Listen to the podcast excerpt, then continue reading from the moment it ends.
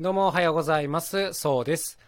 あのね、今日はもう本当に生活感のあるテーマなんですけど、時短家電の話をしようかなと思います。しょうもねえな。もうただの雑談なんですけども。はい。あの、何かというとですね、最近うちに、あの、圧力鍋が導入されたんですよ。で、これがね、めっちゃ良かったんで、とりあえずそこから行ってみたいんですけども、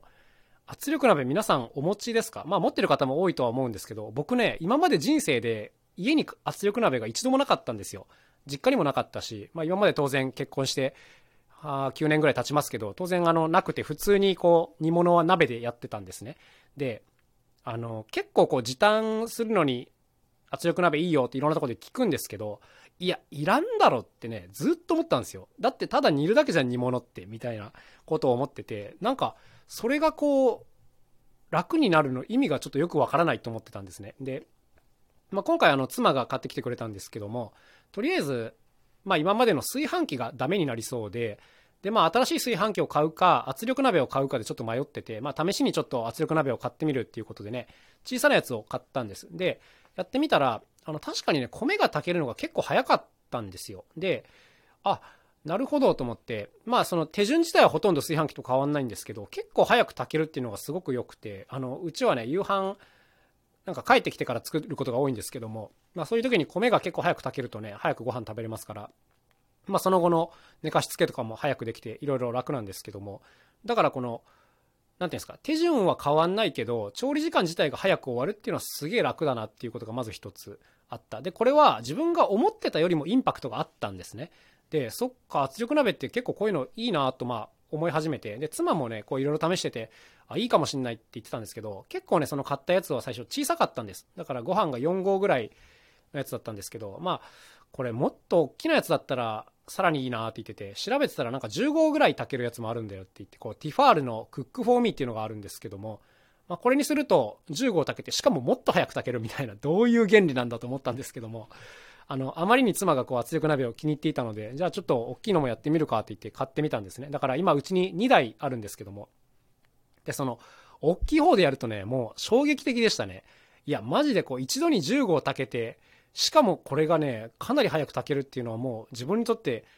あの、マジでびっくりだったんですよ。早っていう感じですごい、あの、米炊きにかかるストレスが減った。しかも今まではずっと5合炊きだったんで、それの倍一度に炊けるんでね、単純にこう、炊く作業が半分で済む。で、冷凍しとくんですけども、冷凍しても全然美味しく食べられるので、あ、そっか、これ米炊きって結構、年間何十回とやるから、まあ、それのイン、は、なんていうんですか、作業がかかる時間が半分になるっていうのはものすごいインパクトだなっていうのをね、あの、体感でよく理解できました、これは。で、あとは、煮物。例えばこの間シチューを作ったんですけども、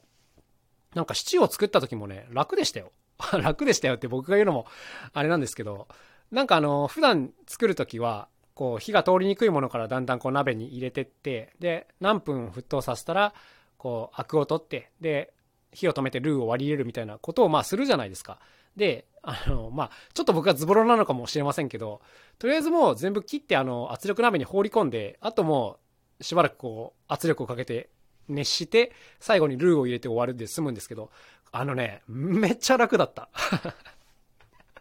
なんかあの、圧力鍋の回し物みたいになってますけど、いや、なんでこんな楽って感じたのかな？ちょっとわかんないんですけど、まあ今まで多分その、普通にしてきたことなんですけど、結構その、時間を計ったりとかね、あの、タイミングを見ながら材料を入れるみたいなことが、そっか結構ストレスだったんだっていうのがね、よく理解できましたね、これは。やってみなきゃわかんなかったです。だって今までそれが当たり前だと思ったから、うん、なんか、なんていうんですか、一回それ離れてみないとその作業のめんどくささがわからないっていうのはね、あるなと思いましたね。まあ、っていうことで、今、うちでは圧力鍋を使っていろいろやってるんですけども、まあ、とにかくあの、気に入ってしまったという話ですね。で、他にもこう、時短家電っていろいろあるじゃないですか。まあ、例えば、衣類乾燥機とか、はい。あとはそうだな、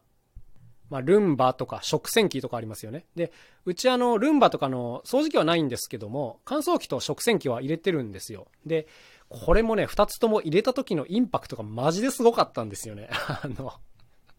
すっごい生活感丸出しだな。あの、でもね、なんかそれまでも別に洗濯物なんか干しゃええやんとか、うん、皿洗いなんか洗えばいいやんって思ったんですよ。だってどうせしまう手間とか一緒じゃんと思ったんですけど、全然違いますね、本当に。うん、なんかあの、例えば10ある作業のうちの1とか2が減るだけなんですけど、はっきり言うと。だけなんですけど、なんかこれが本当にあの、毎日やるような作業とかだとね、すっごい大きなインパクトになるんだなっていうそんな感じです。だからなんかこれを聞いてらっしゃる方の中にはね、まあもうすでに全部導入してるよみたいな方もいると思うんですけど、いやそんなんいらんやろって思ってる方も多分いると思うんですけど、いやこれはね、いるよ。やっぱね、みんながいいって言ってるのはね、理由があると思いました。あの、おっせえよって感じなんですけども、うん、でも本当にあの、いいなと思ったので、試してみるといいんじゃないですかね。まあ、今時は多分ね、探せばレンタル家電みたいなのもあると思うんで、まあ、そういうので1週間だけ借りて、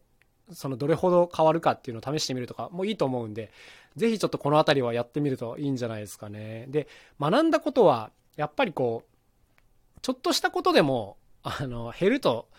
いつもやってる作業だとね、インパクトが全然違うっていうことなんで、まあ、これはあの家の中だけじゃなくて仕事でも当然やっていきたいなということで、まあ、あの前お話ししたアシスタントの話にも近いんですけども、やっぱ少しずつこう手放していくというか、まあ、これはもうやんなくていいよねっていう作業を見つけて、まあ、システムに任せるか人に任せるかっていうことをしていこうかなというそんな感じでございます。まあ、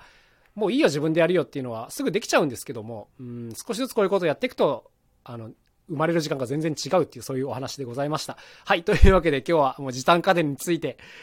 語ってみました。ということでまた明日お会いしましょう。さようなら。カジノそうでした。